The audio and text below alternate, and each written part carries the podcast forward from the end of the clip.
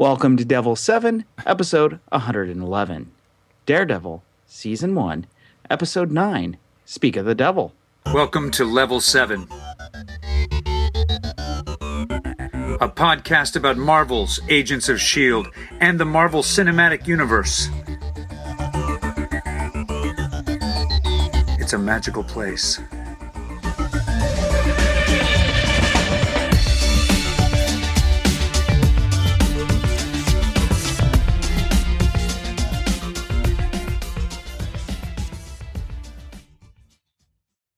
Agents, Agent Daniel here, and he's excited because earlier tonight, what was shown on Facebook, my friend Agent Ben Avery? Funko Pop Lola. That will look great right next to my Deadpool chimichanga truck. Oh, you're ruining it. You're ruining Or the am moment. I? Or am I? You just took the moment and kicked it where it hurts. Thanks. Thanks, Daniel. But I do have well, the chimichanga truck's next to the Batmobile. So do I put Lola between the Batmobile and the chimichanga truck? Or do I continue to separate Batman from Agent Coulson with Deadpool? Wherever you put it, it's just going to be infected by the infectious infection that Deadpool is. And I want no part of this. I want no part of it. Uh, I have I have no answer for you. Well, in that case, we should probably talk about Daredevil Okay. or other stuff. Okay. Hey, uh, how about we introduce ourselves? Wait, I did. I said I'm Agent Daniel Butcher, and I introduced you. I said, "Hey, Agent Ben Avery." Did you? Yeah, you Oh. want to know why? Mm, sure. Because I'm concerned. Why are you about you. concerned? I want to make sure that you are welcomed here, because I needed some joy, and you brought me some joy today. When you got joy, you shared with me a smile. Sure, I didn't get any cheap comic books. I didn't get my itches scratched, but yeah, I got I got a smile. Yeah, yeah. It was a sidewalk sale, and I drove by and saw there's a bunch of long boxes of fifty cent comics out there. That's that's a moment of joy. But you know what's a moment of real moment of joy is when you find a comic you've been looking for for a couple of months in a random fifty cent long box outside of a vintage toy store. That's joy, my friend. That's and joy. you, sha- and you shared it with me. I did, and you said, "Where's mine?" Savings. He said, "Where are my my comics?" And I said, "No, you you said, you know, where's my happiness or something like that?" And, and your happiness comes from me being happy, right? yes. Yeah, Yes. that's the way the world works when you are three years old. if I'm happy, you're happy, right? And I am, if anything, a toddler.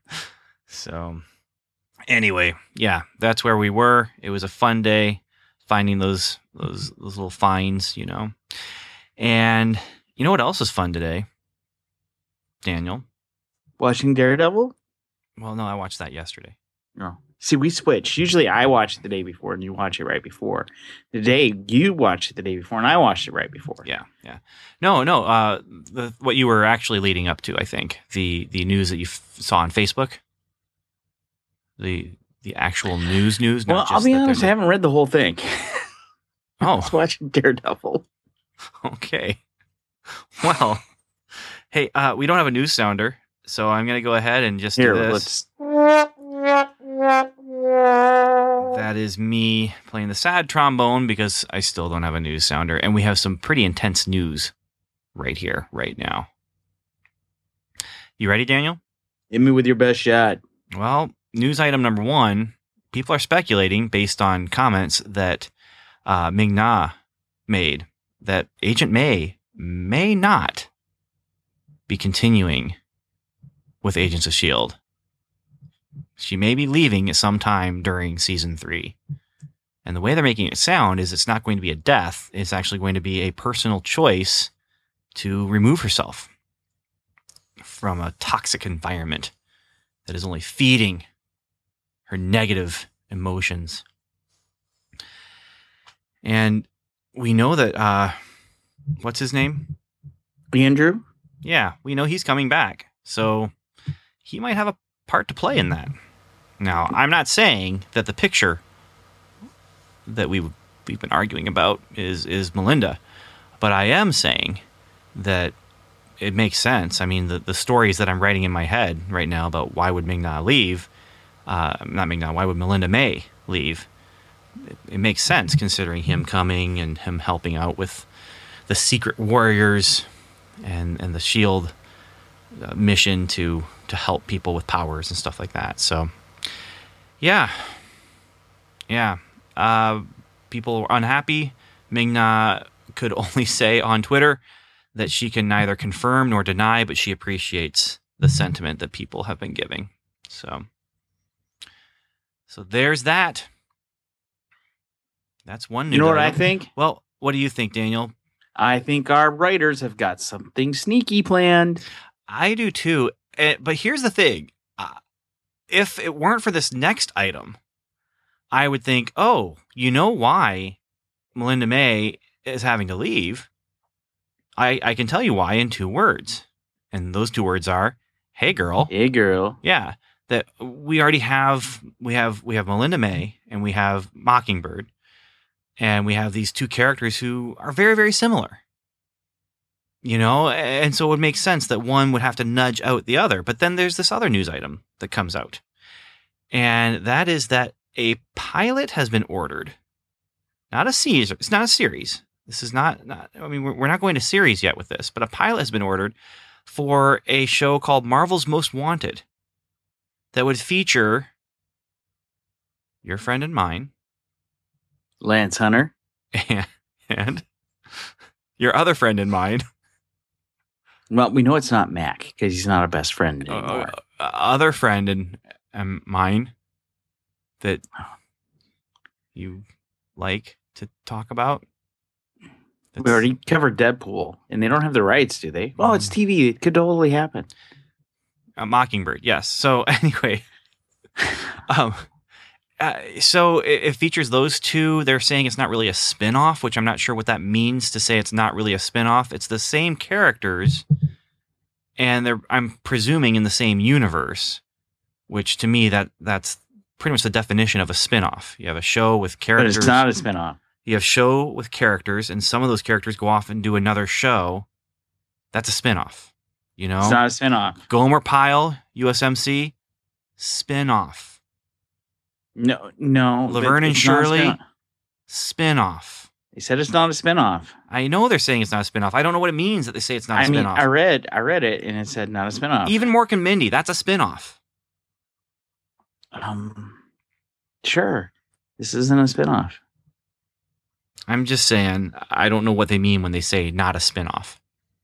Mm, Are they saying, oh, prequel? Are I they saying, oh, different universe? I, I don't know. It doesn't make sense to me for them to say it's not a spin off. It's totally not a spinoff. Okay. Like I said, Okay, dude, it's a spinoff. Needless to say, we're a little hot under the collar about this news. We don't even know how to schedule this. Well, if it's just a pilot episode, and if it's they, you know, if they tuck it into Agents of Shield, you know, like like they did with, um, oh, I'm trying to think of examples. Uh, oh, like uh, Gary Seven, Gary Seven from Star Trek, where that was basically a a pilot episode for another show about a, a spacefaring James Bond, and they put it into the context of a you know an episode of of Star Trek. That that kind of thing. You know, they they could do that, or it could be so good they just order a s- series for it, and and then I I don't know. Uh, yeah, we have some interesting scheduling things coming up, and and not just because of that. Even if that doesn't happen, I don't know what we're doing exactly. but we will be here. Welcome to level seven. Yes, Is always here for you. we will be. Except for a few weeks in the summer when we go on vacation. Then we're not around. Yeah. Yeah. And yet still somehow we end up with I think more episodes than weeks of summer. Yeah, that happened. oh, But here we are, here we go. face to face. Silver spoons. a couple of silver spoons.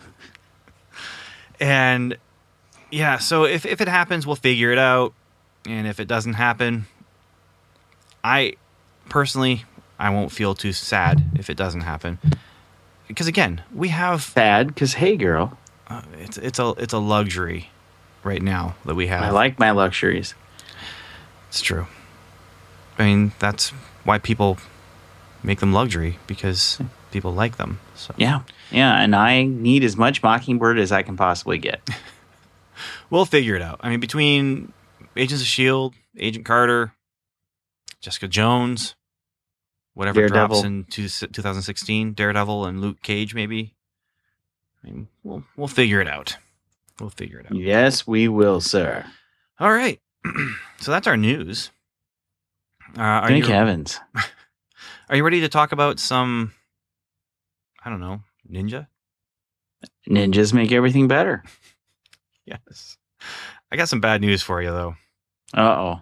Well, I'll save the bad news until after I play the sounder. Are you ready? Yes, sir. Opening statements. Speak of the Devil is the episode we'll be speaking about today. And Daniel, Yes, sir. apparently your phone doesn't want you speaking of the devil. Maybe it was the devil. It could be the devil who doesn't want your phone to be used to speak of him. Yes. Okay. Uh yeah. So here's what's going to happen right now, Daniel. Um, we're gonna play your message. And normally I just listen to the beginning of our voicemail messages to make sure I have the right one for the right episode. This one, I listened to the beginning and I was like, oh no. And I listened to the whole thing. I found myself laughing a little bit, but hang on just a second here and and we'll start it and we're going to talk over it a little bit. And I'm actually going to pull the volume down a little bit because it's it's kind of a mess. A Um, hot mess? well, uh, I'll let you decide for yourself. Those of you who are listening at home, I'm pulling the volume down as far as I can so I don't blow out your ears, but I, I do want you to kind of hear it because you'll get the impression. Let's, let's just put it that way. You'll get the impression. You ready, Daniel? Let's hear hear me. Dudes,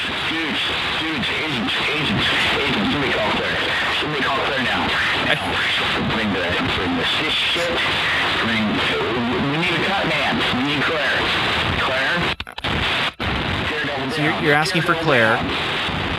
I saw I definitely wanted some more Claire. That was the last episode. Pretty hard to beat the last episode.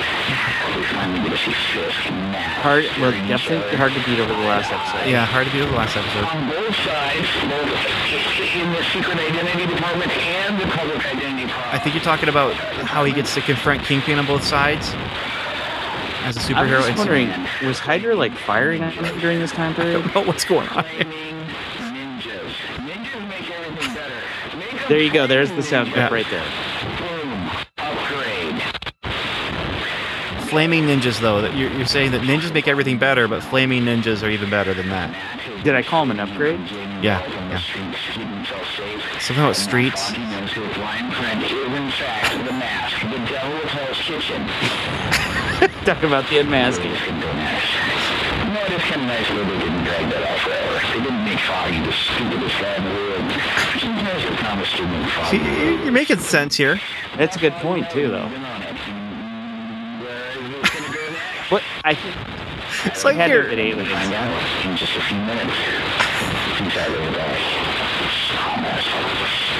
Why, why is this the one time I record for three minutes? This is. It's like you're you're under fire, you know, and you're calling in on the radio for help or something, you know. But then you're also doing auto tune on your voice, so that you know you sound good. You know, so you're. I always sound good, buddy. Wow, that was intense. So it seems to me that I missed Claire.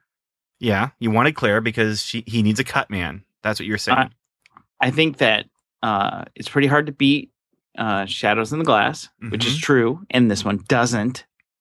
Doesn't. Ninjas make everything better. Flaming ninjas are an upgrade. Foggy, nice to see him not be the dumbest man in the room. Yeah, yeah, which is nice. I mean, I I've we've had conversations before, maybe not you and I, but but I've had conversations with people about Jimmy Olsen. You know, he spends his entire life with Clark Kent, Clark Kent. Jimmy's no idiot, and yet he couldn't figure it out. You know, and and shouldn't wouldn't it have been a better story if Jimmy had just figured it out early on because you know Jimmy's not an idiot. So uh, I like that Foggy gets to stumble in on this and yeah, but we're going to talk about that later. Why, why am I giving my own commentary? We need to hear from from past me. Are you ready? This is probably the first and only time that your message will be better than mine. I, I wouldn't go that far. Hey, Daniel. Hey, Ben, future Ben. It's me, past Ben, and man, Ninja? Check. Meaty themes? Check. Kingpin's meaty fists? Check. We get Daredevil in a fight with a ninja. We get Daredevil in a fight with Kingpin. We get some awesome back and forth with some of the thematic stuff that's going on.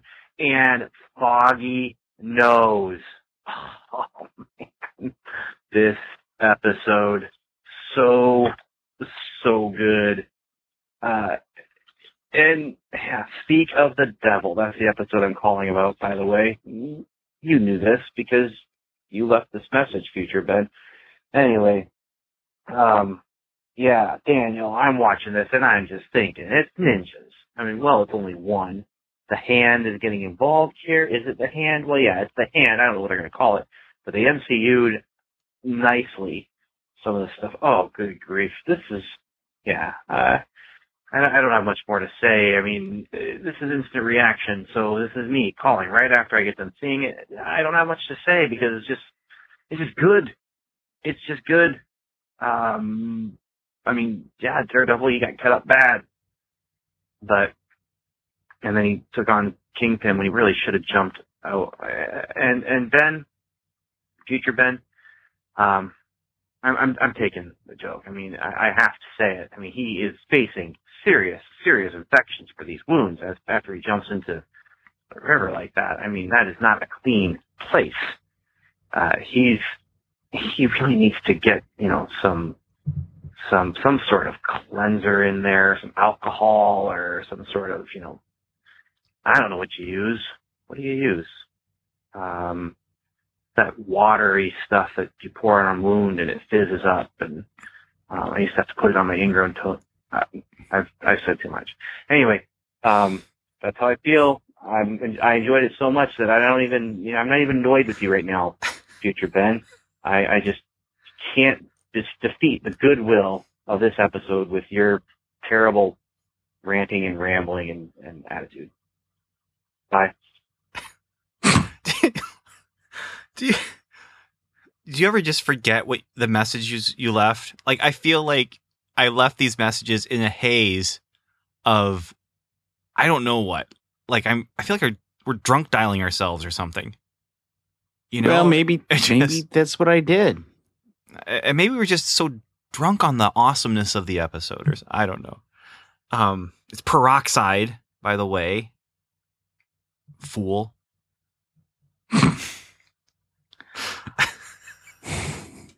anyway, um, yeah. So apparently, I liked it too in the past. Good enough. So let's talk about the present then. What do we think about our our second viewing here? And uh, we'll talk a little bit about the plot and then we'll talk about our our impressions and then we do have some listener feedback i'm not doing any of my impressions tonight i'm doing an impression i liked it how's that for a there you go. really poor impression? Okay let's it move on. really really bad. You don't know who i was maybe i was doing mr ferguson down the street. It was perfect. Yeah. Is he yeah. It wasn't. An immigrant from austria? Case evidence. I'm just a little thrown by myself. Okay. So basically, uh, this episode is a flashback episode while um, Matt Murdock is getting beaten up horribly by a ninja and getting sliced to pieces.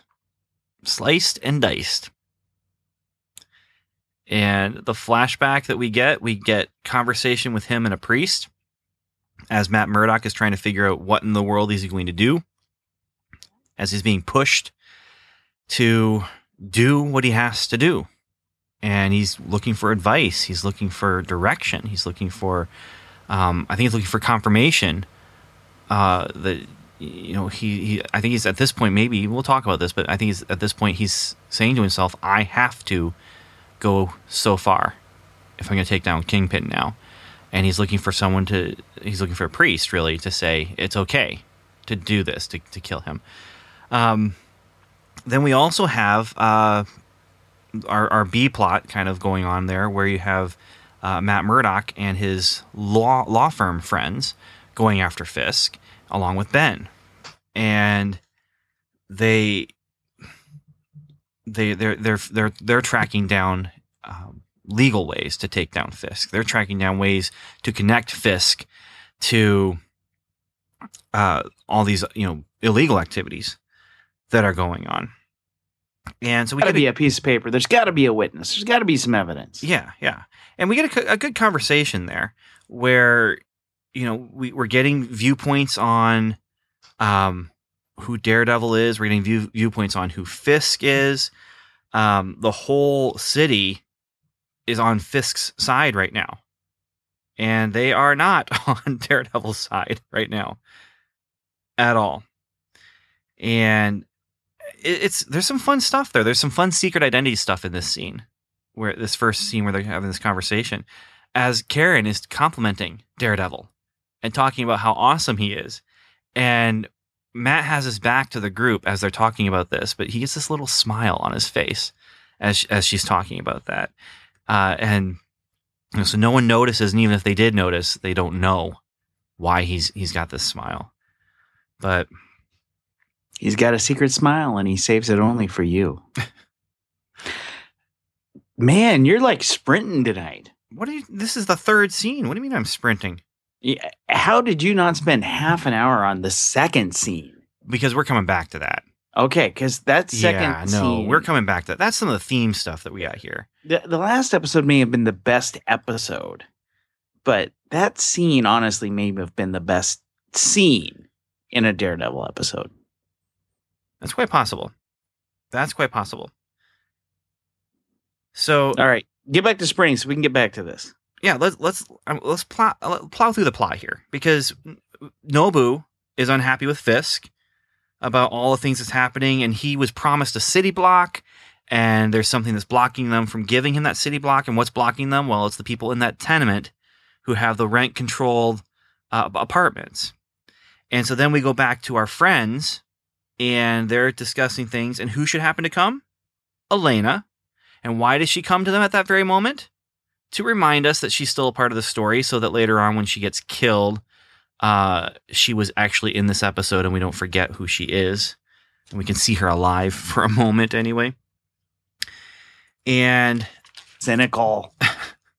from there matt he's going to go investigate because they don't know too much about where to find fisk but there was people on the platform with fisk. Owlsley he's gone. Lots of people are gone really.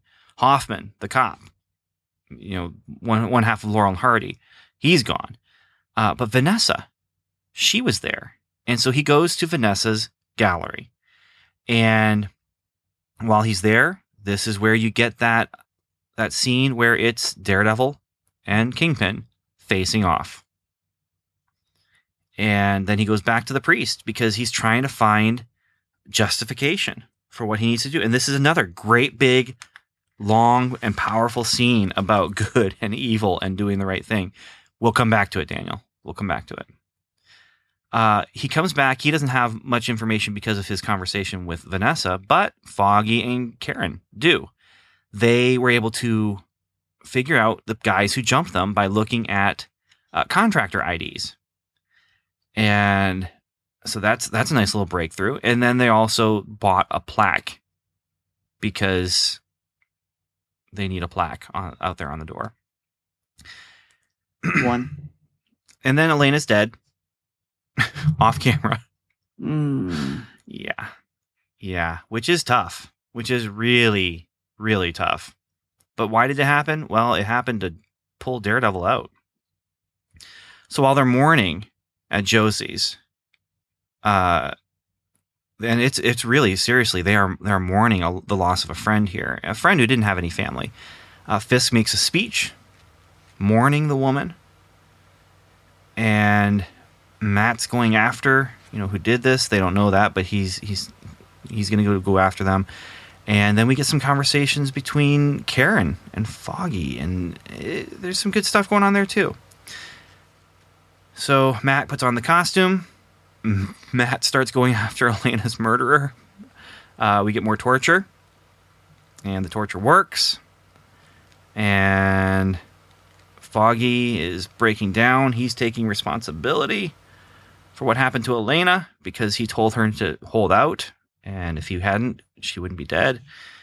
And then Daredevil, we go back to the present where Daredevil is fi- fighting Nobu, the ninja. He wins by accident. We'll come back to it. Fisk shows up. Fisk just starts beating Daredevil down. That's exactly what I put in my notes. Oh. Beat him down. Man! So he jumps out a window, ends up in the river. He's going to get an infection. Thanks, past Ben. He gets home. Foggy is worried. Foggy is sad. Foggy is mourning. So he goes to his friend. Hears a strange noise. Goes inside.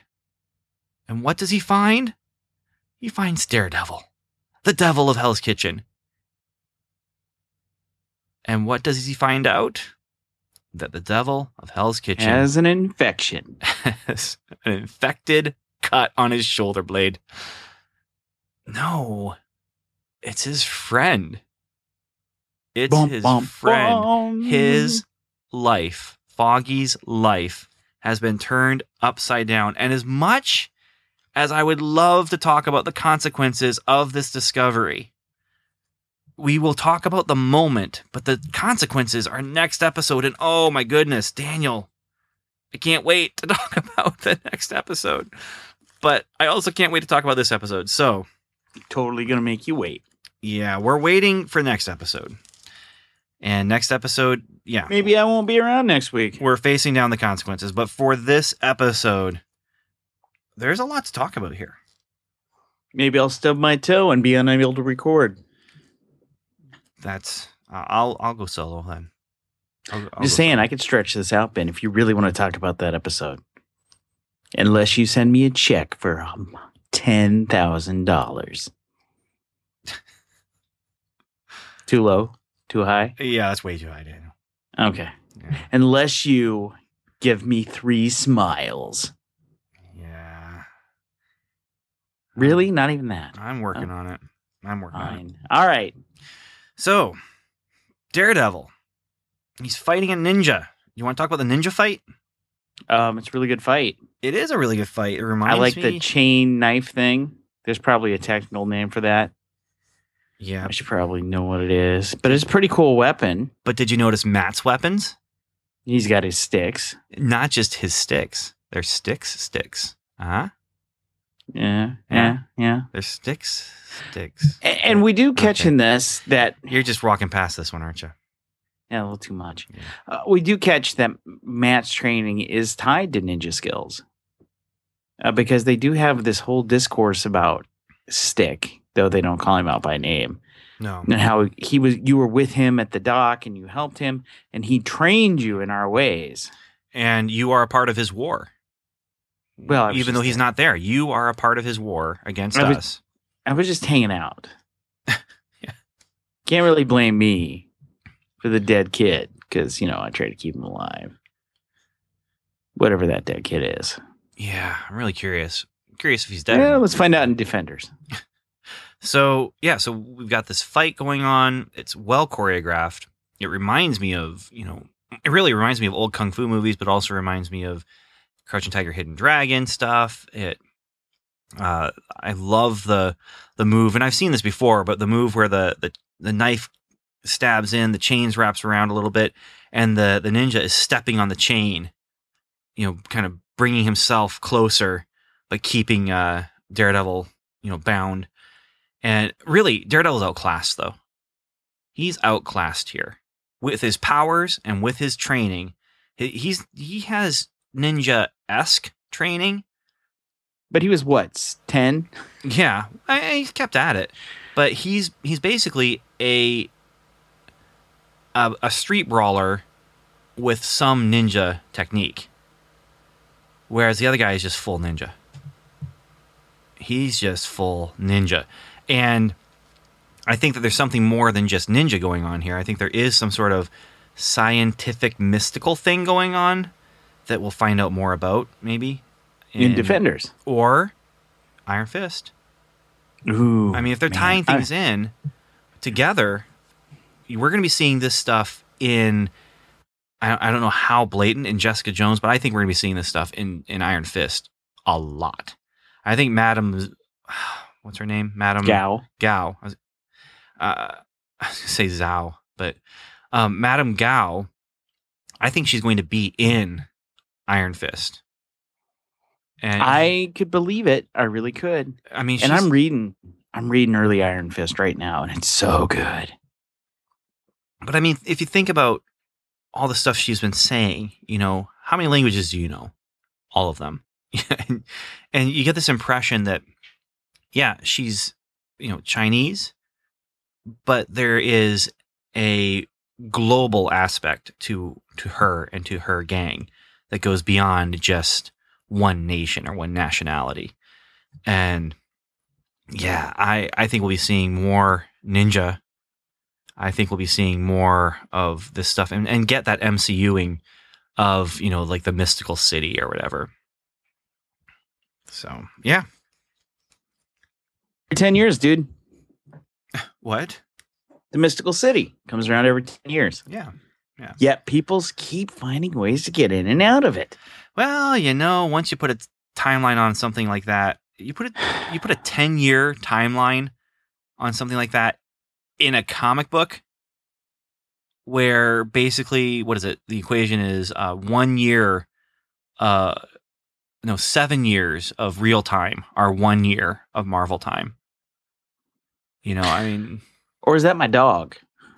Yep, it's both. But anyway, so the I, I'm liking this. I mean, the, the ninja stuff is being shot like a movie that is about ninja. It, it's not. It doesn't feel like the I don't know the gritty street crime type No. of thing, and the sound effects even.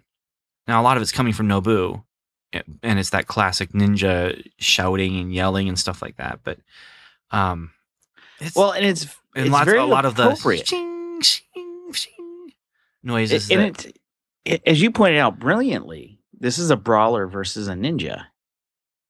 You know, and that's the fight that we see. and he wins, and and it's an accident. Yeah, he win, he wins by the comic book cheat.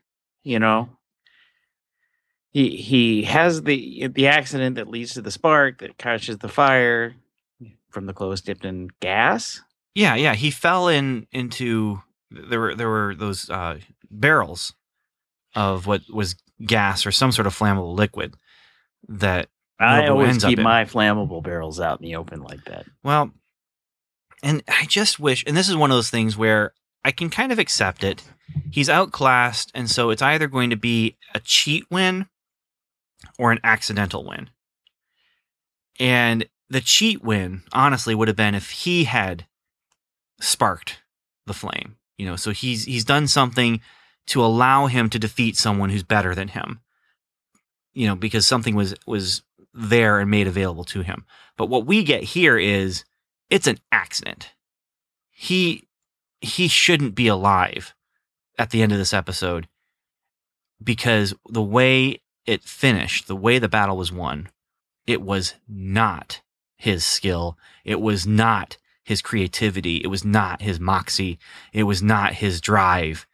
It was, I, I mean, all those things kept him alive up until that point, I guess you could say. But the actual victory belongs to the fates, to an accident. Or you could say belongs to, um, you know, divine intervention, maybe even. Uh, but it it wasn't him. It wasn't him. So then he escapes all of that. He the ninja's done with him. The ninja's dead. He's burning. in the room, Burning Ninja. and Upgrade. then he gets a beat down from the kingpin. so, And this too is very appropriate in the sense of he is so beaten, scarred, twisted, bruised, probably bones broken, that if he was to take a fresh kingpin, that would also be an issue. he is outclassed by Kingpin as well now. And again, Kingpin's fighting style seems again a little bit more brawler than Ninja, so it's a, it's a little bit better ma- Oh, there is match. zero elegance. no, it's all blunt force trauma using the size and strength of the Kingpin. I mean, that no is- hug. No, no, we're not going that far. But I mean, it is. I mean, I, I I said it in my call. You know, it's it's just his meat hooks, man. He is just. Boom, boom. It's boom. just two slabs of ham slamming into Daredevil's face. and kicking him when down. And, Oh, and and he, you know, this is the style of fighting that his father taught him. You know, just keep kicking, keep hitting, keep kicking, and and he does, man. He is. It's brutal. It is brutal. boom. So, Daredevil escapes, and and that is his moxie. That is his. I mean, that's him. You know, it's it's a last minute act of desperation, but that's his agency right there. That's his choice, and uh, he loses both battles. He loses versus Nobu, and he loses versus versus Kingpin. So And this really isn't the last first time we've seen him broken and losing at the end of an episode. no. Makes me a little worried about the finale of this uh, season. Oh, really? See, I've I seen the wonder finale. And, oh, wait, wait. Sorry. but Oh, never mind. I, I, I wasn't worried about the finale of the season, but I did find it interesting that they chose to go in this direction. And his beatdown then sets up nicely the the reveal at the end. Not our reveal, but Foggy's. He is a broken man. He has nowhere to go. He falls in his house, you know, and can he ask for help from his friends? No. Karen and Foggy can't know who he is. And Claire's gone. He has no one to go to, but someone comes to him. It's his best friend. And it's an awesome reveal. An awesome reveal. And and the way that that Foggy plays it is just wonderful. Wonderful. Well, and so where one of our concerns is, and we talked about it a little bit earlier, is you know, you could treat Foggy as if he is completely incompetent. You can treat Foggy as only being a comic foil. And the thing about Daredevil comics is they've got a long enough history, I think you'd agree, Ben, that there's been moments where he's only been portrayed as that. He's been the buffoon, um, the overweight partner, uh, incompetent guy who's riding with his coattails instead of what Well, is nice to see, which is a competent, intelligent, legally minded, and useful Foggy. And that's something else you also see in the comics. I mean, he was district attorney for a little while, and he he was the guy who would come up with different legal aspects for how to how to win a case or something like that. But Well, and, and I say that when so I read some Miller, and Miller treated him as a buffoon, and then I, I believe it's some way it's Waid who I don't know who actually put in this character twist that Foggy has pretty much a photographic legal memory that he's basically a walking database of of legal code, which is a real nice tool for a non-powered partner. yeah, but I mean, first of all, Miller, for all of his strengths, he he also tends to, in- in my opinion, write um, in caricature. You know, he he writes in in and uses well cliche, but yeah. So I'm I'm not going to hold Miller against Foggy, but in our series here right now, I like Foggy because he is comic relief, but he's comic relief because he's insecure. And he's insecure because he's not as good looking as his best friend. and you know he's he's he, he probably compares himself a lot to people around him and he he wears it well He- he you know what wears he the is? emotion well he he's he's a well-rounded character and not just He- a caricature He's believable. Yeah. In the sense of we all know a guy like that, or in some cases might be that guy. mm-hmm Yeah. So it's easy to believe this Foggy Nelson versus if he was just like, well, I don't know, who's this Daredevil? Yeah, and granted, again, un, you know, just like uh, Matt winning against the ninja, Foggy finds out Matt's secret accidentally. Now he finds out Matt's secret because he's forcing himself in to you know whatever in, into the the apartment. It, it's again he's choosing to act. He's choosing to help his friend but it's it's an accident. It's not that he figures it out. He doesn't see Daredevil and, and is like, I recognize that jaw. Where do I know that jaw from? But I know it from that really strong jawed guy that sits across from me every day at coffee.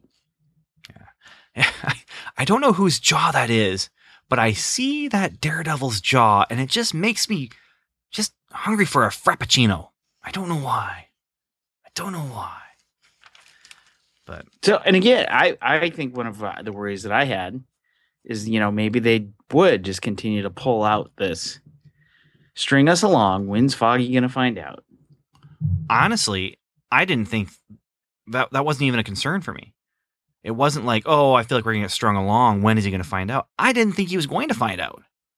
This was a surprise to me. When this happened in the episode, I was so excited. I mean, you could hear it in my voice when I left the message. I was so excited because it You just couldn't hide it. yeah. I think you like it.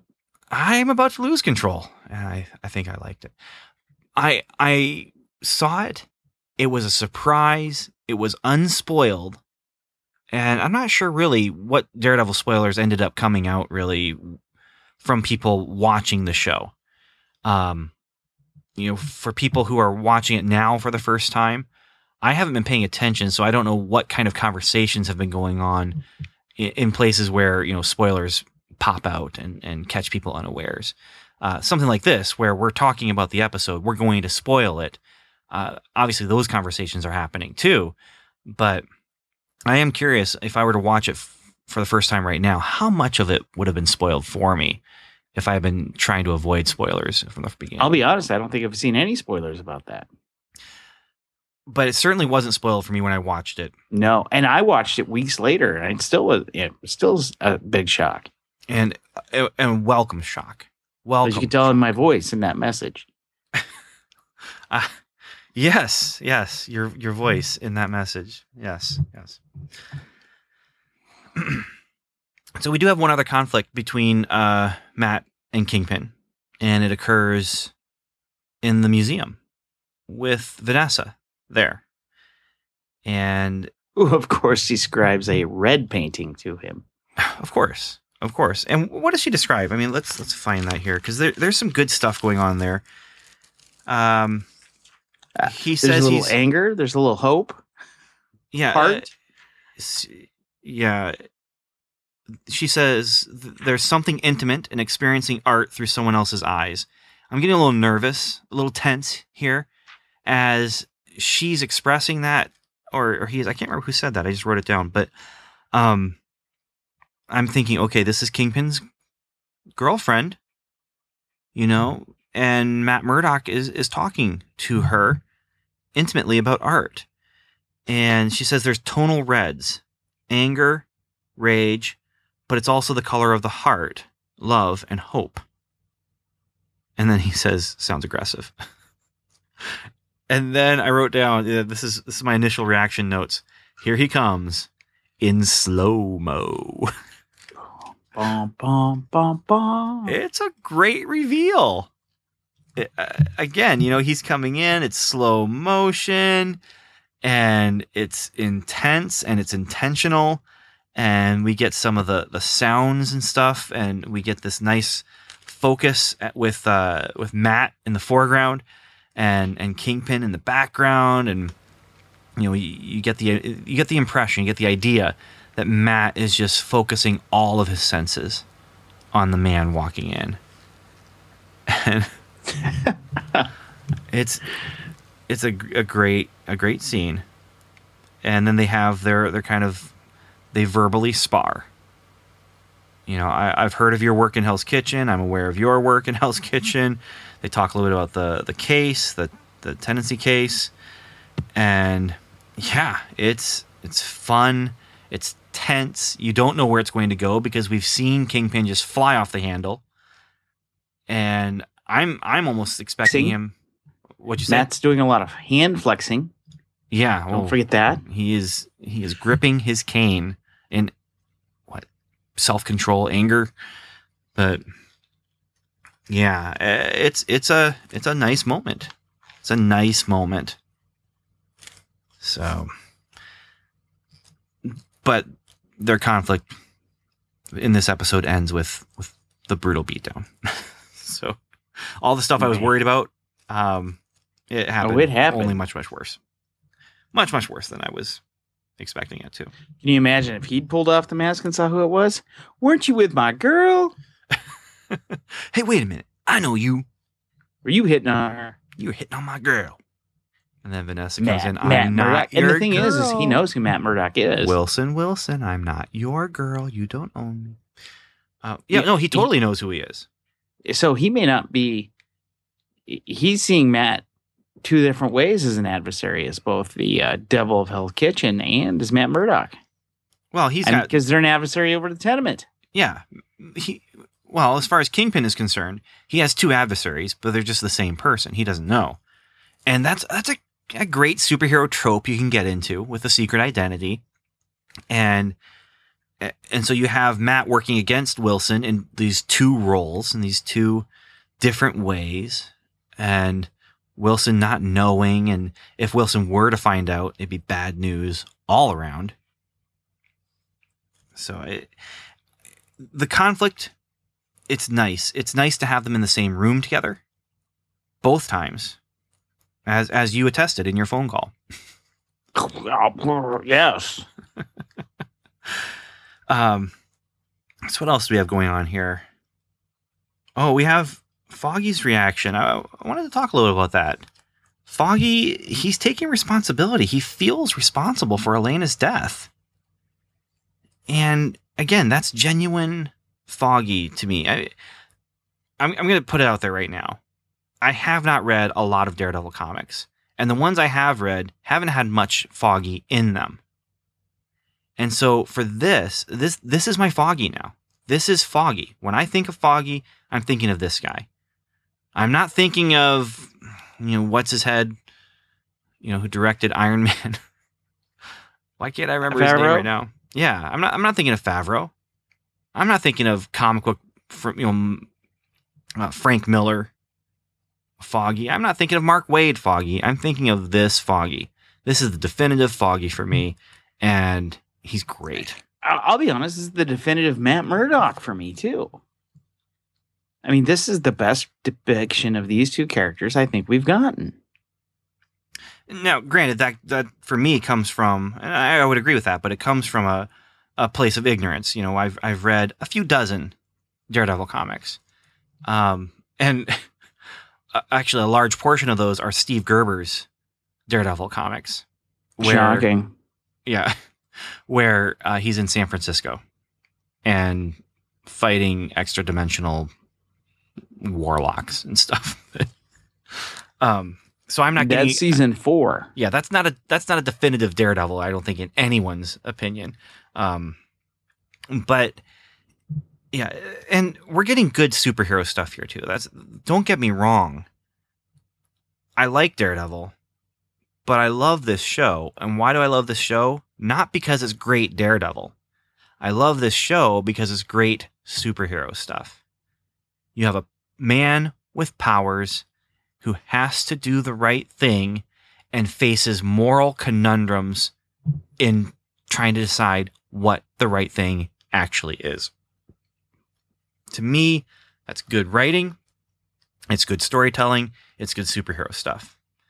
So, all that to say, when we do our Billy Cubs, I'm I might I might surprise you with what I actually give this episode. Are you going to break the rules? I am not breaking any rules Okay. Okay. because there are no rules after the precedents you sent last year, your last episode. That's what I do. Stir the pot. Yeah, yeah. Anyway, uh, Foggy and What would you do without me in your life? You'd be I so would- bland and tasteless without the seasoning I give your stews. Yeah.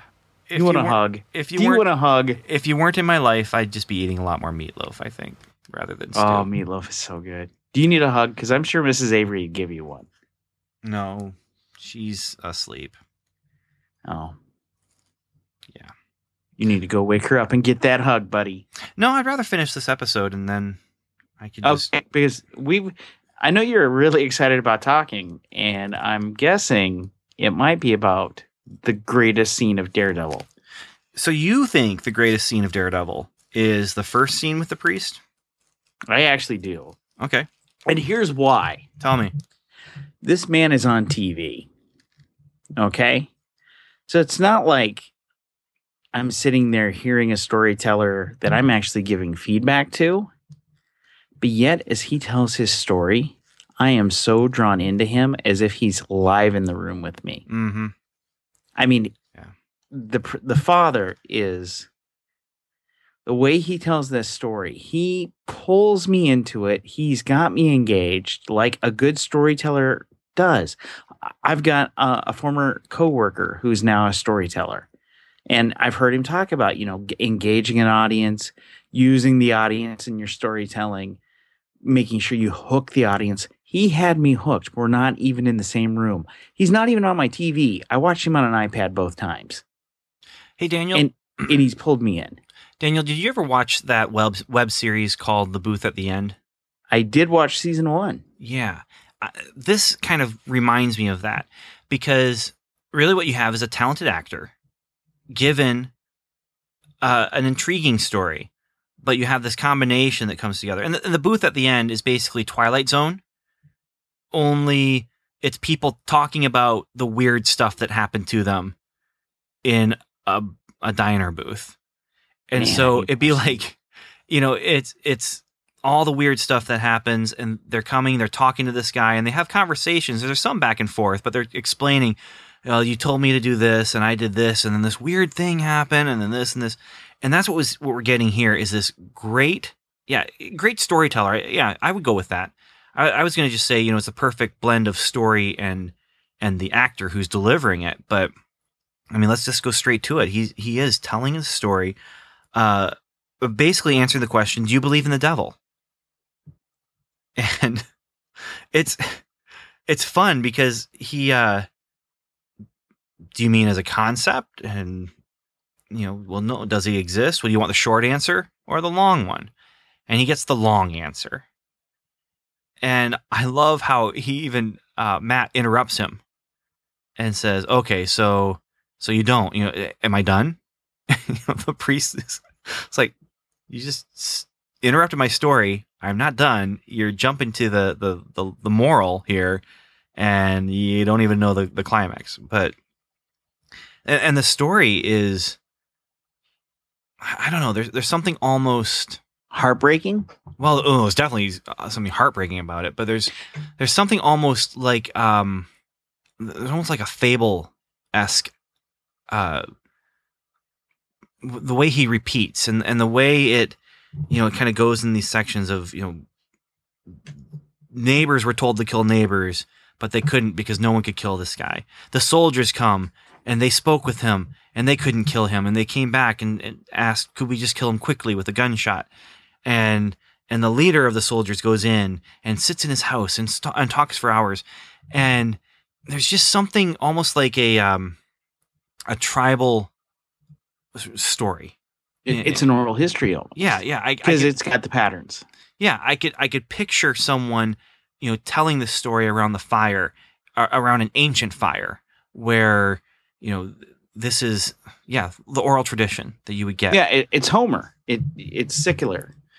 and and so the, the story goes in these cycles. It goes in the cycle, and then it gets to the end, and the cycle is broken, and that's where you get your meaning from the story is from the breaking of the cycle, and the breaking of the cycle is that this good man is ruthlessly murdered by a bad man, and and that's where um, this this priest gets his answer because he saw the devil in that evil man. And so his answer, do you believe in the devil? Yes. And then he says the devil walks among us in many forms. And it's yeah, it's it's interesting. Now, Matt's not going there for confession. That's the other thing that's kind of cool about this scene is he's invited by the priest to come and take confession. But instead, he's accepting the invitation from you know however many weeks ago to stop in and have a latte in the in the basement.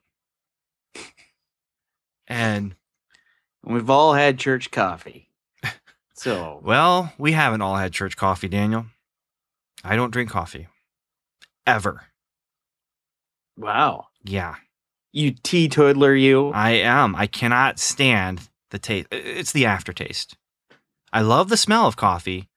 When i was a child i would wake up the smell of coffee would fill our house and i would come downstairs and i knew it would be you know a safe day because my dad was home kind of thing. Um, and now my wife makes coffee in the morning. She loves coffee.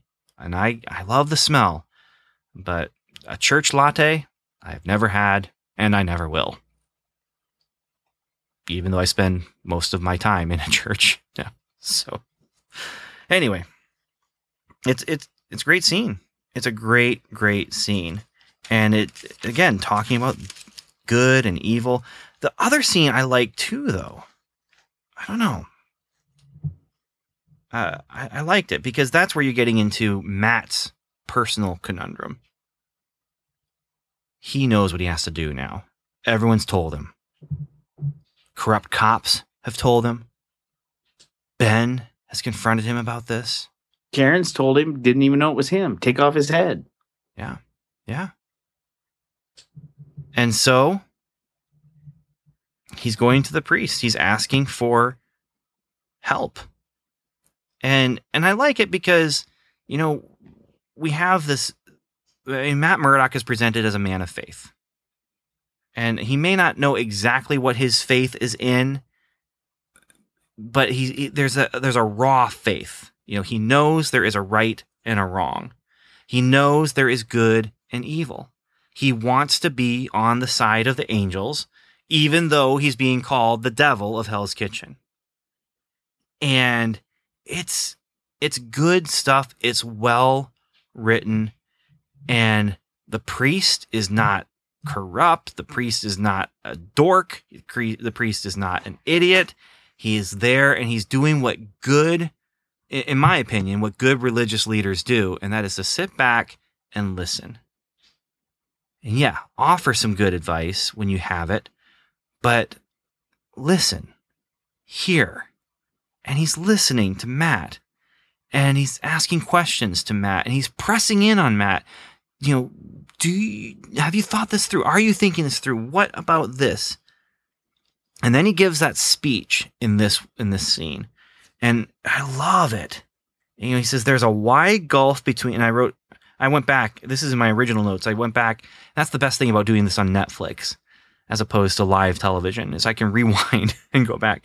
There's a wide gulf between doing nothing and murder, because that's where Matt's conundrum is. Do I do nothing, or do I kill the man? No, there's a wide gulf there. You can there's stuff in between there. And he says another man's evil does not make you good. Men have used the atrocities of others to justify their uh their their what throughout history. I should have written things more neatly. Uh, men have used the atrocities of others to justify their own throughout history. So the question you have to ask yourself is are you struggling with the fact that you don't want to kill this man but have to or that you don't have to kill him but, But want, want to to. ah ah. And then they talk about you know righteous men have a duty to stand up to evil but then uh, he brings up that verse in proverbs 25 or something and he basically says you know it could mean this but it could also mean that when righteous men sin the darkness will spread. Ah it's just it's just good meaty thematic stuff. Just remember, Ben, I, I understand someday you may need to give a message related to this passage. Probably when you're talking to the children, don't say, like on Daredevil, Oh, I already have. I mean, I, I've done a whole series now, 13 episodes of Daredevil, 13 sins. Are you finding a lot avoid. of parents finding a lot of parents letting their kids watch Daredevil? That's what makes it great is that, you know, I, I'm, I'm the first one to bring this to them. And no. You No, load up the iPad and show him get beaten by those meaty, meaty fists. Oh, man. No, what I like about it, though, is like a lot, like good storytelling gives us. We're asking questions, and this is causing me to ask questions. And, you know, well, okay, so these kind the, the kind of things they're bringing up here are things that can be brought up in, in as you're looking at current events. They're things that can be brought up as you're looking at responses to evil things that happen in our world, like unjust deaths that occur, uh, wars. I mean, I, I'm trying to bring things up here in, in generalities so that I don't want to bring up, you know, polarizing specific things. And I think by bringing them up in generalities right now, they can be applied to different areas. But, um, you know, unjust deaths. How do you respond to that? And you know, where in that gulf do you go? Do you go to the one extreme where you do nothing, the other extreme where you just murder someone or kill them in vengeance? Um, and you know, there's the line: judgment and vengeance, vengeance are best left to God. But if you're kind of taking that angle, when do we become agents of that justice and vengeance? And that's that's the line that that Matt Murdock has to to walk. And he's walking it with this faith side, but he's also walking it with his faith in the law. And you know, he's coming to his friends and saying we should do things within the law, and then he's putting on a costume and doing the exact opposite Boom.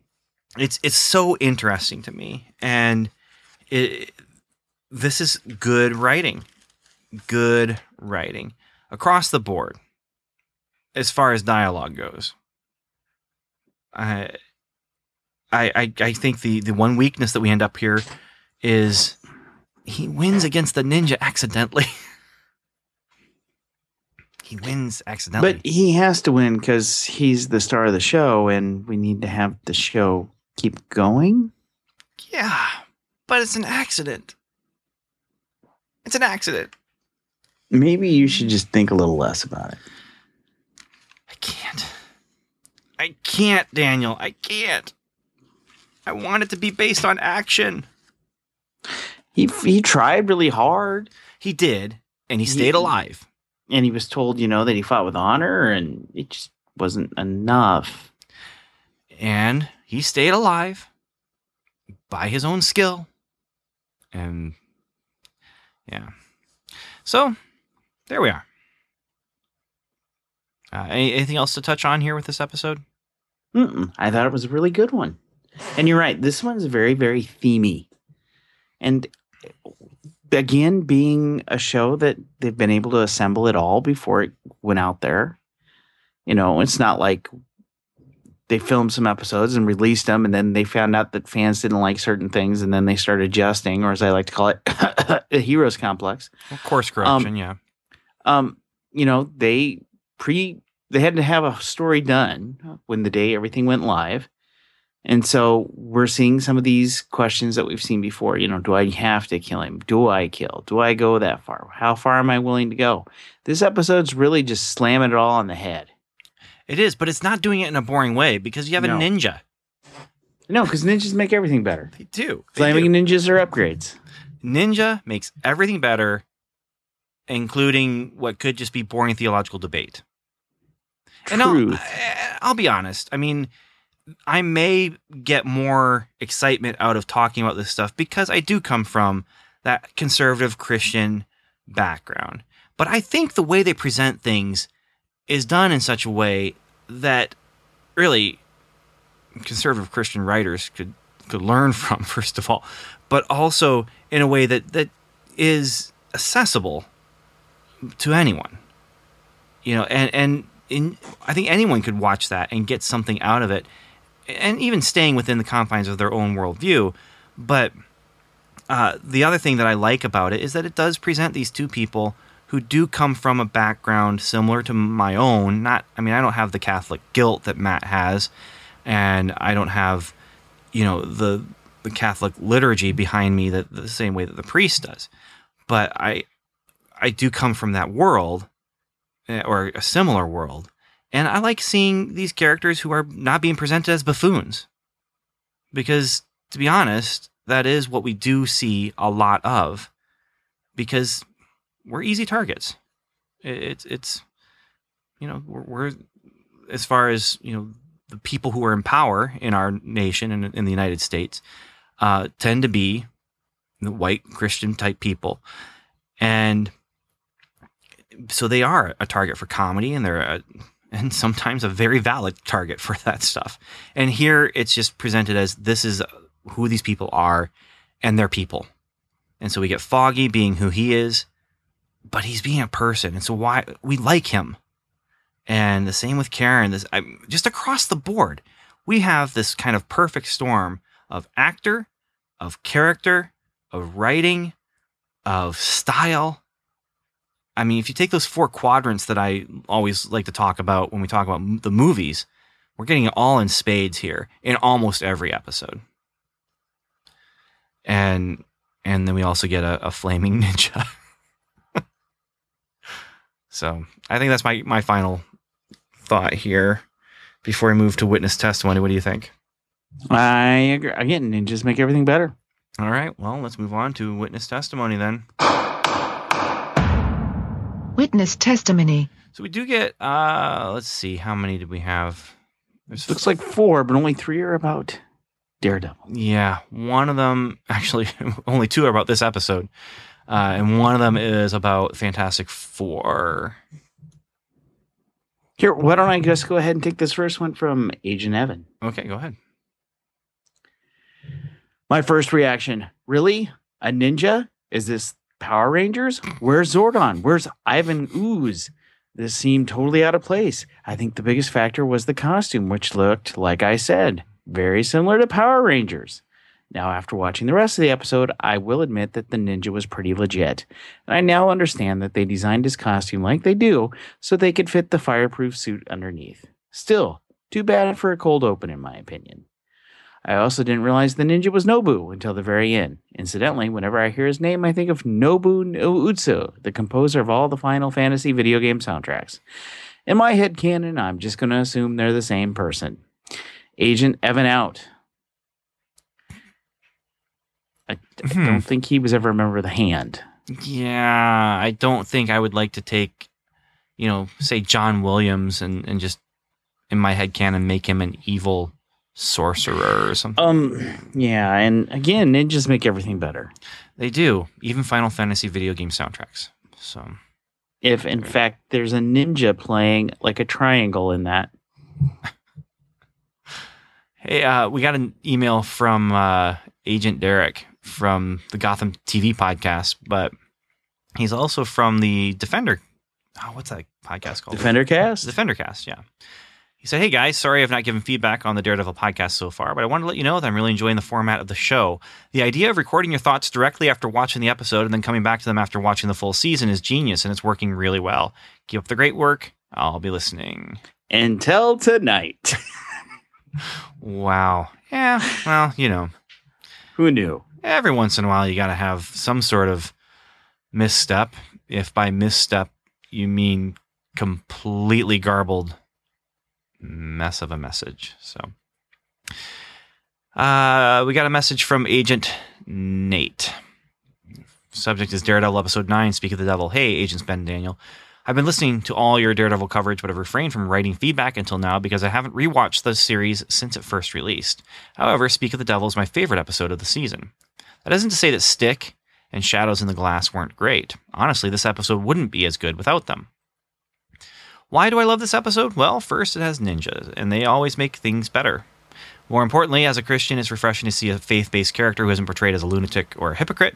Matt Murdock is neither. He isn't perfect, but his faith is genuine. What makes this episode, indeed his arc in the entire season, is his spiritual struggle. I read a review of the series' first episode that was written by a high profile Christian publication that obviously knew very little about Daredevil as a character, or they presented a slant view to demonize, no pun intended, the show. They thought he was a violent vigilante who played judge, jury, and executioner. What they didn't know was that his faith both compelled him to act and prevented him from killing. But even Matt didn't know if he could continue that way. Would he have to kill Fisk and damn his soul for the sake of the greater good? Never is this struggle treated as trivial or foolish. For Matt, it is very real, and I believe even non religious people can appreciate it. The scene that stands out to me the most is when Matt meets with his priest for an informal confession. Matt fears he may give in to his darker nature, the devil inside, and wonders whether it is him or Fisk who is evil. So he asks the priest if he believes in the devil. His answer surprised me. I, like Matt, thought the priest was saying he believed the devil was invented by the medieval church as a means of controlling people through fear, uh, and that it wasn't a very Catholic answer. But his story about the man in Africa who slaughtered a, a, village after accepting their overture of peace, it chilled me. It was an answer open to interpretation. Did the priest mean that this incident told him the devil was a real being, or that people could become the devil themselves, metaphorically speaking, by committing atrocities? Really, do I come across such brilliant writing from a secular source? Indeed, I wish more Christians were like this. Oh, I just said that. Uh, good thing I'm a writer, too. I craft stories that I hope are almost as good as this. I have one more episode I'd like to comment on, but I'll wait for you guys to get to that point. Until then, keep up the good work. Live long and prosper. Agent Nate. P.S. Did you get my feedback on your Fantastic Four episode? I sent it using the comment feature in the feedback page of Welcome to Level 7 page. I wasn't sure if it worked. Uh, first, Agent Nate, we did not receive that feedback. Apparently, the comment feature on the feedback page is broken, and we are working on. Well, no, what happens. Ben, is when someone fills out the comment section, Uh huh. it sends the message to the hoodie factory on Planet Zero.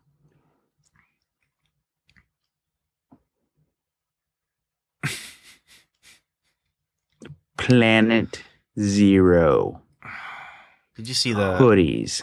Did you see the the article about the first draft of of the Fantastic Four script? It was going to No. feature Moloids and Galactus, and they would call Planet Zero the Negative Zone. And Wow. I d- don't know if it would have been much better, but it would have been a more interesting train wreck if it had been a train wreck. So, anyway, uh, yeah, apparently we, we've we've got similar thoughts here. So, um, yeah, uh, should we go to our Fantastic Four feedback? Absolutely. Um, Agent Kurt, you want to read that? I got it here, sir. Go for it. Firstly, I just wanted to say, Ben, I love how you compared the FM, FF film to a cake that's got several types of meat in it. That was very strange and hilarious and wonderfully worded. Also, Ben, I loved your statement on this film, and I agree 100%. Fox clearly didn't doesn't like this franchise, not enough to make a good film or even try to make a good film.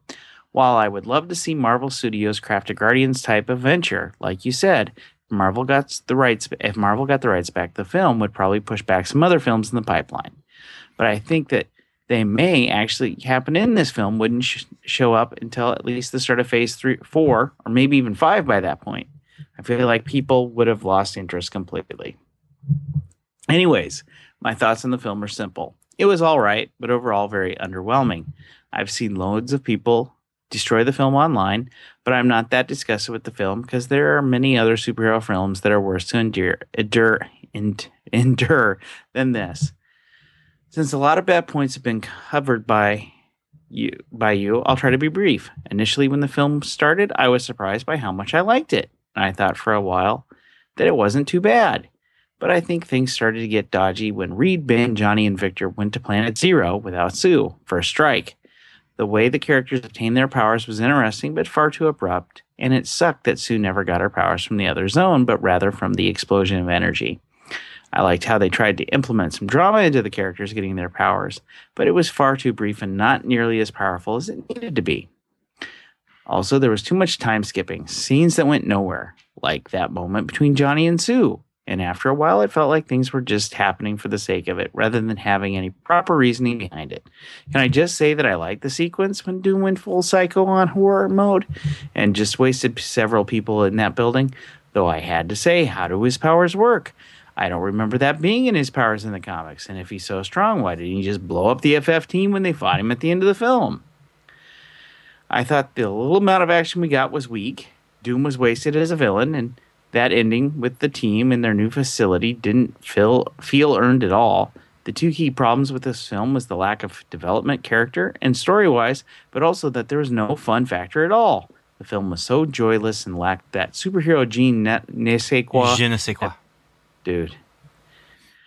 I've I've studied German, Latin, French, and a little bit of Chinese. I ruin everybody's languages. That makes these films enjoyable. I'm not sure after this that I ever want to see FF in live action again because Fox has goofed so badly. I didn't hate the film, thought it had moments of interesting material, but the more I think about it, the more frustrating frustrated I get. Anyway, that's my thoughts. Done. Take care. Agent Kurt out. P.S. I like Daniels. Boom! During the FF feedback. Boom! Yeah. All I'm going to say. All I'm going to say is I'm doing an episode for Strangers and Aliens that is the title is four fantastic films to watch instead of Fantastic Four. And it's basically taking the four films that Fantastic Four wanted to be and saying just watch those instead. So The Incredibles. It's on the list, yes. Yeah. It's definitely on the list. Hey, let's move on to our final verdict then and, and let's uh let's shut down another one for the books. How's that sound? All right, I'm going to get my saw ready. Final verdict. So Daniel, I'm not gonna have you guess how many stars you think I'm going, or how many stars, how many Billy Clubs you think I'm going to give this episode, because I'm just gonna say it. I give this episode four Billy Clubs, Oh, yeah. and the reason it's four is because of that ending. it, it, I mean, everything else is great, and it just because of the ending to me it just it just frustrated me. And, and maybe it's the right ending and and maybe it's the right ending for what they were trying to do but i just didn't like it that much. And and so i'm just going with with a four. And but if you think about it for me you know shadows on the glass or shadows in the glass rather and stick i mean those are high high high quality television this is high quality but it's not up to those heights. And and part of it is because of just some of the plot stuff. I talk about those four quadrants you know character style um and theme all high on on those on those three. But plot it, it just bugged me because he won by accident. And and maybe that's the right thing. You know young hero just starting out.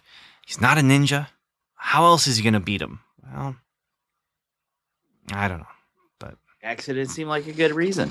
That's where I'm going with it, though. That's that's my grade. Four Billy Clubs out of five, which still isn't that bad. It's above average, in my my thinking. Anyway, so what do, what do you got for us? How are you I'm going to give it to? a four and a half Billy Clubs. Okay, all right. So this is the first I one that you've rated higher than you. me. Yeah, this is probably the fir- well. No, I I gave that one episode six. Oh, Shadows. Okay. Yeah. This is the first one that you've rated higher than me as far as the actual rules of the game go. Well, dude, it's not five stars. It's definitely not six. Billy Clubs. Yeah, now you're But I. I think it's really good. And again, ninjas make everything better. So we got some bonus points there. We've got the best scene out of ever all of the Daredevil episodes. Just one scene, you know, best scene right here. And, and again, I'm going to rate it high for that. All right. Sounds good. So I guess I guess that brings us to the end here. Yep, it's that time again, buddy. It is. You and me. Breaking up's hard to do. It is. You got anything to say? Why I just sit here and cry? Because you're not going to talk to me again for a few days, or at least until we message tomorrow. Yeah. Probably before 8 a.m. About comic books. Yeah. Hey, so Daniel, Yeah. um, I can't believe you didn't give me anything at the sidewalk sale. you know, I just wasn't thinking about you. That's really not the right answer, is it? you know, Daniel, you shouldn't feel bad about it. I just wasn't thinking about you. Don't feel bad. Oh. Yeah, But yeah, you thought about me when it was over. I did. I wanted to show you the awesome what if starring Conan that I got. Hey, Daniel, I'm trying I'm trying to set this up now here, okay? You're kind of kind of veering things away from where I'm trying to go. And, Okay, I'm and I'm still not even sure how I'm going to get there. So, Oh, Ben, do you have anything to say? Daniel, you really got to just turn the crying off though, okay? Because I, I'm worried for you. I'm worried that if you're to be crying like this all the time, I'm worried that you're to just have some sort of, you know, you're to fall out of your chair. You're going to trip over something. You're going to be driving and you're just going to get in a car accident or something. You, you just got to stop this emotion, Daniel. Do you know why?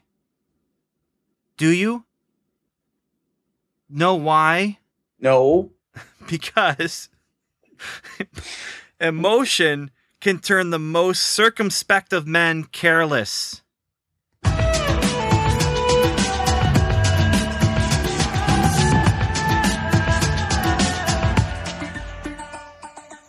Thanks for listening to Welcome to Level 7. You've heard us, now we'd love to hear from you. Go to welcometolevel7.com slash feedback where you can contact us through our website. You can also leave us a voicemail by calling 177 55 Level 7. You can also join the lively conversation going on at facebook.com slash welcome to level 7 or connect with us on Twitter where we're level 7 pod. And remember, the 7 is spelled out. Our theme music is The Light Fantastic by J.S. Earls, and you can find that at transplant.bandcamp.com. Welcome to Level 7 is a proud member of the Noodle Mix Network. Find more of our award-winning and award-nominated podcasts to make you think, laugh, and succeed at noodle.mx. Learn how to podcast, get productive in your personal and professional life, theorize over TV shows, laugh with our clean comedy, delve into science fiction and philosophy, learn critical thinking from movie reviews, and more at noodle.mx. Once again, thanks for listening, and remember, welcome to Level 7. It's not just a podcast. It's a magical place. I, I didn't know. I thought the why part was part of your quote. Oh. Yeah, well, could have gone a lot better. It, it also could have gone a lot worse. I mean, the Yeah, yeah it, but not like we did it, and it did go a lot worse. That did not happen. uh, yeah. Wow. So, you had a story, Daniel? So the wife has a friend over tonight. Uh huh. And so apparently she's downloaded an episode of Welcome to Level 7. Really? Yeah. Well, she hasn't listened. She just downloaded. Okay. I mean, let's be honest. That's all we really need her to do is just download. So, so there we are. And she's Mhm. like, you should go on the show to Mrs. Butcher. And Mrs. Butcher said, no, I would never do that. Though they asked me once. Now, do you remember this? When we asked? Uh, we talked about it. I don't know. I don't remember asking her, but we did talk about it. Yeah, I don't remember asking either. And she said, I would never ever do that. And her friend looked over and she at her and said, We totally need to do an episode. And she listed off a group of like four female friends. We need to do an episode, and it'll be about our list of the hottest Avengers. so are you ready for that? The hot Avengers list, buddy? I am not ready for that. That's a very interesting uh, Well, thought that funny, your wife's friend had there. funny enough, I said I don't think that Ben would be interested in that. And then when she said, "Yeah, Thor, I want to lick him," I'm like, "Yeah." Mm, And then my Mrs. Butcher said, "Hey, you'll never guess what I got for breakfast tomorrow." And the friend looked over at her and said, "Thor." oh wow! I think Yeah. I think your wife's friend likes Thor. Apparently. So I'm guessing in that episode that we'll never do, Thor, top of the list. Yeah. Yeah. Well, I could see that. He's a handsome man. I mean, Somewhere as- Chris Evans is in America going, What? yeah, I could see that. He's also a handsome man. Not not as handsome as say you or me. All right, so let's do it. Top three hot Avengers, Ben. Go. Uh, Lance Hunter, me, and I don't know, Vision. He's he's so greenish. green and red? Yeah, yeah. Yeah. Now, if you were to ask me the hottest member of the Fantastic Four, you know who I would say. Johnny Storm. Yes, I would. Do you know why? Because he's, Because he's, on, fire. yes. Yes. He is. Ah, the episodes that'll never happen.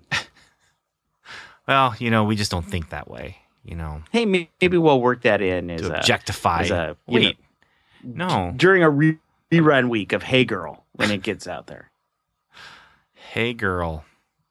Man, I can't believe they might do that. I'm sure it'd be good. Oh, now that's a magical place. as long as it's not concurrent. What they did with Agent Carter last year was perfect for us. Perfect for us. Well, you know what I'm thinking they're th- or they're doing over there at Marvel and ABC. They're thinking, hey, how can we make the lives of Welcome to Level Seven even better with our hot Avengers? Yeah.